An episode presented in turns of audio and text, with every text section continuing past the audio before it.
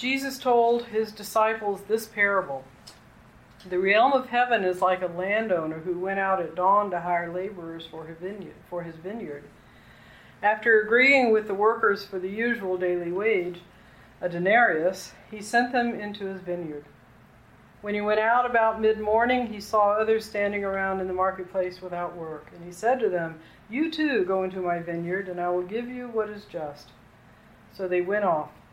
And he went out again around noon and around mid afternoon and did the same thing. About five o'clock he went out and found others standing around and said to them, Why do you why do you stand here all day without working? And they answered, Because no one has hired us. He said to them, You too go into my vineyard. And when it was evening, the owner of the vineyard said to his manager, Call the laborers and give them their pay, beginning with the last and ending with the first. And when those who had started about five o'clock came, each received the usual daily wage, a, denarius. And so when the first came, they thought that they would receive more, but each of them also got the usual day, daily wage, one denarius. And on receiving it, they began to complain, grumbling against the landowner, saying, These last ones worked only one hour, and you have made them equal to us, who bore the burden and scorching heat of the day. In answering, he said to one of them, Friend, I am not doing you any wrong. Did you not agree with me for a denarius a day? Take what is yours and go. But I wish to give this last one the same as I gave you. Or am I not permitted to do what I want with what is my own? Or do you have an evil eye because I am generous? Thus the last will be first, and the first will be last. The good news of the Christ. Praise, Praise you, Jesus Christ.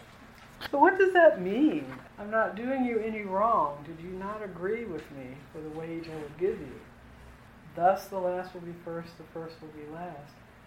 What's the message in that? What would it take?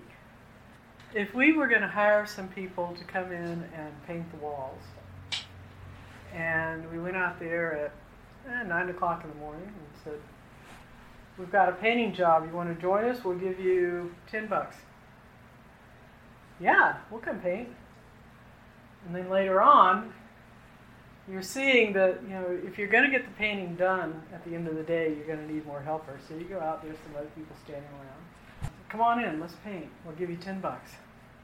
And they come. And everybody's painting. And then later on, there's one person standing out there and I don't know what was in the manager's mind to go out and say, why, why aren't you working? I said, well, I didn't you get hired. It's like, duh. So come on in, I'll give you $10 if you'll help finish up the job. What's the harm in that? What is the harm? Until ego steps in, right? Until entitlement steps in. Until the belief that I deserve more because I was here longer kicks in, right? I, I, I. Me, me, me. Mine, mine, mine. Here the guy is trying to get a job done. It's his field. It's our fault. What's the harm? What's Jesus saying in this? If I'm going to be so preoccupied with getting my slice of the pie, where is my attention going to others who need a slice of the pie? Do I know the story of that last person who didn't get hired? Why did he get hired? He or she? Was there a, a, a challenge? Maybe she had a bad knee. Maybe there was she couldn't get there until that time of the day. Who knows what the situation was in the lives of these person, these persons? But then my ego steps in and say, I deserve more because I was here the longest. Do you see how restrictive that is energetically? It robs me. If I, if I think of that in the sense of entitlement, I was here at 9 o'clock in the morning, I painted most of the walls, and I only got $10 that I agreed upon originally, but that's another conversation. If I think inward, that somehow I am mistreated because of the generosity of someone else. I rob myself of the opportunity and the privilege and the grace of seeing beyond myself. if I can't go hiking up in the Hualapai because I have a bad knee, I can think in terms of that alone and rob myself of the opportunity of appreciating the beauty of the Hualapais. When it's all about me, it's all about me. And conversely, and codependence will teach this, if it's all about the other, it's all about the other, right?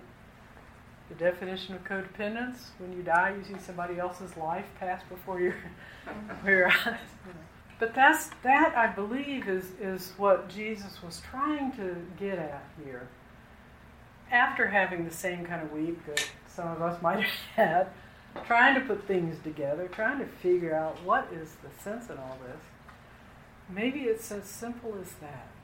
When I am so focused on my own self and the injustice that the world has heaped upon me, right? I rob myself. I do it, nobody else. I rob myself of the opportunity of that expanded perception that is inclusive of all of life and inclusive of the other.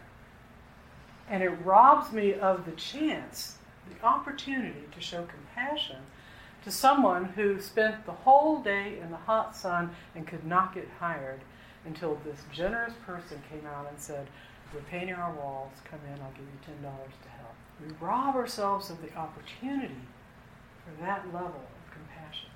True compassion, unconditional love and compassion, there is absolutely no judgment involved.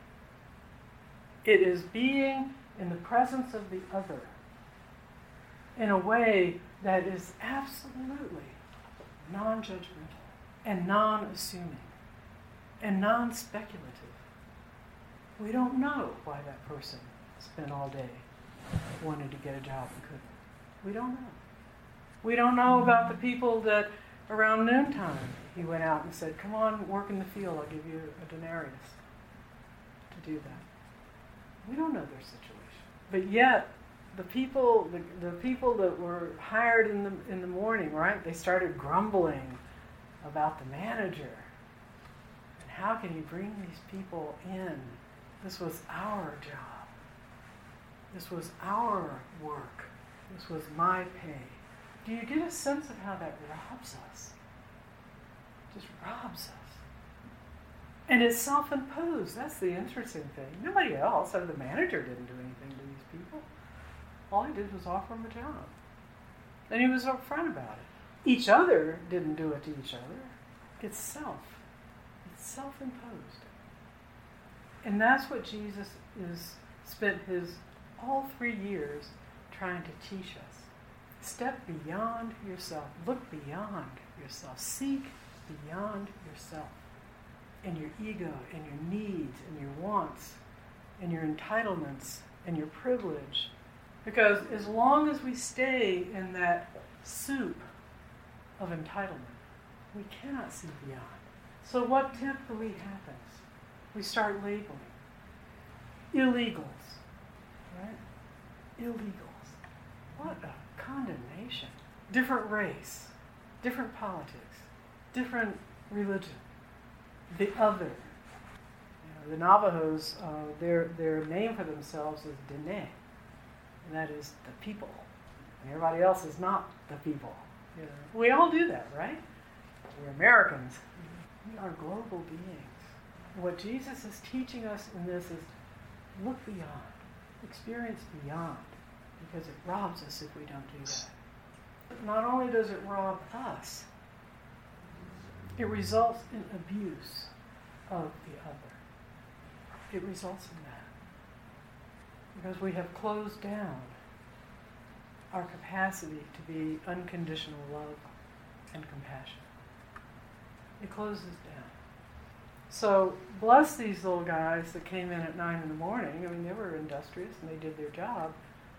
But blessed too are the people that were hired in the noon hour and in the evening hour. Blessed are they too. Any thoughts?